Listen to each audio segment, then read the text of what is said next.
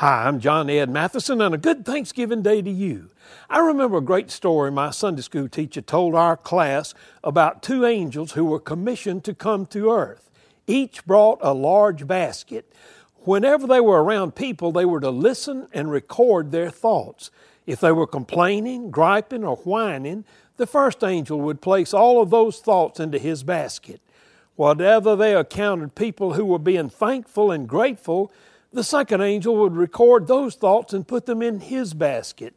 I remember the picture the teacher painted when he showed how the basket for the first angel was full to overflowing. The basket for the second angel was almost empty. Most people were whining and complaining. Very few people were grateful and giving thanks. Let me ask you, if those two angels visited you today, which one would leave with a full basket?